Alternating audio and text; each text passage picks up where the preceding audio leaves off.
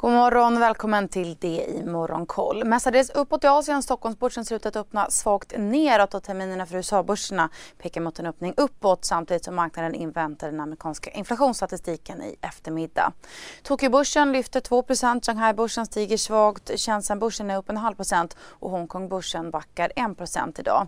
Inflationen i Tokyoområdet steg med 0,5% i januari jämfört med samma månad i fjol vilket är mindre än månaden innan. Internationella valutafonden IMF säger samtidigt idag att Japan bör vara redo att sänka räntan om inflationsutvecklingen förblir svag. Samtidigt så tror man att den japanska ekonomin kommer fortsätta att stärkas under året och spår en BNP-tillväxt på 3,3 procent. Man uppmanar också att att eh, Japan bör skala ner på pandemistöden och överväga att höja skatter på fastigheter och kapitalinkomster när man väl återhämtat sig från pandemin. Och det var fortsatt volatil handel på Wall Street igår. Börserna öppnade uppåt men vände sen ner. SP var ner en halv procent vid stängning och teknikvärda Nasdaq stängde en och en halv procent ner samtidigt som tech och tillväxtaktier fortsatte att pressas. Den amerikanska tioårsräntan sjönk 6 punkter till 1,81 procent men har nu återigen stigit en punkt till 1,82. Efter stängning så öppnade också världens största bolag Apple upp böckerna. Både det justerade resultatet på 2,10 dollar per aktie och intäkterna på 124 miljarder dollar var bättre än analytikerna väntat sig. Samtidigt så sa vd Tim Cook i en intervju med CNBC att problemen med leveranskedjan ser ut att förbättras. Aktien steg 5% i efterhanden.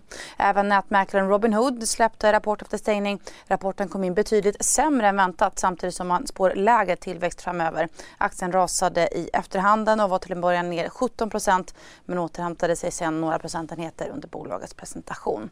Bland övriga bolag som rörde sig mycket igår så föll elbilstillverkaren Tesla kraftigt efter rapportsläppet efter stängning i onsdags. Rapporten var visserligen bättre än väntat men beskedet att man inte kommer lansera några nya bilmodeller i år var en besvikelse och aktien rasade närmare 12 USAs president Joe Biden planerar att lägga fram en exekutiv order som ska ge federala myndigheter uppdrag att reglera. Har du också valt att bli egen?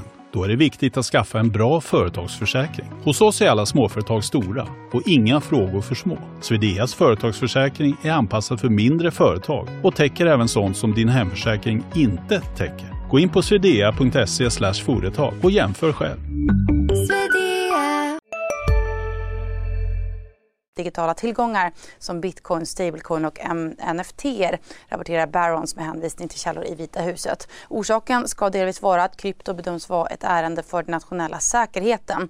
De flesta kryptovalutor lyfter dock idag en bitcoin kostar 37 000 dollar.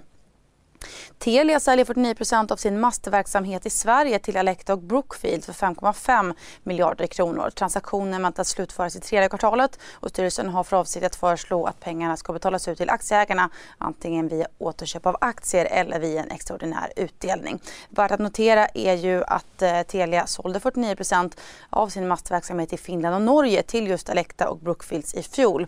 Telia släpper ju också sin rapport klockan sju här idag.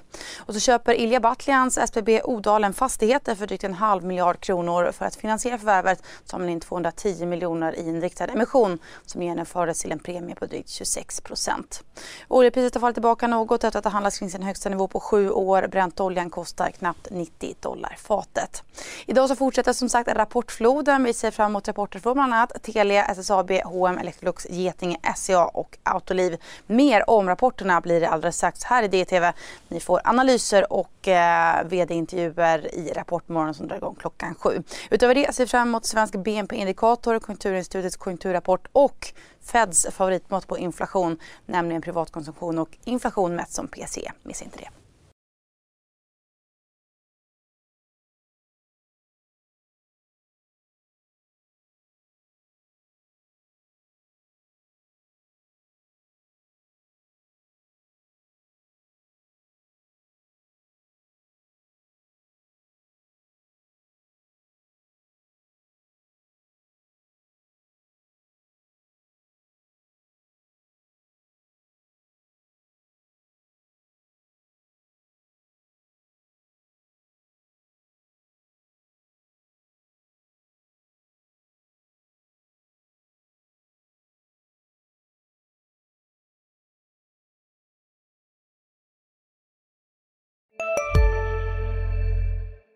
CSRD. Ännu en förkortning som väcker känslor hos företagare. Men lugn, våra rådgivare här på PWC har koll på det som din verksamhet berörs av. Från hållbarhetslösningar och nya regelverk till affärsutveckling och ansvarsfulla AI-strategier. Välkommen till PWC. Hej, Synoptik här. Så här års är det extra viktigt att du skyddar dina ögon mot solens skadliga strålar. Därför får du just nu 50% på ett par solglasögon i din styrka när du köper glasögon hos oss på Synoptik. Boka tid och läs mer på synoptik.se. Välkommen!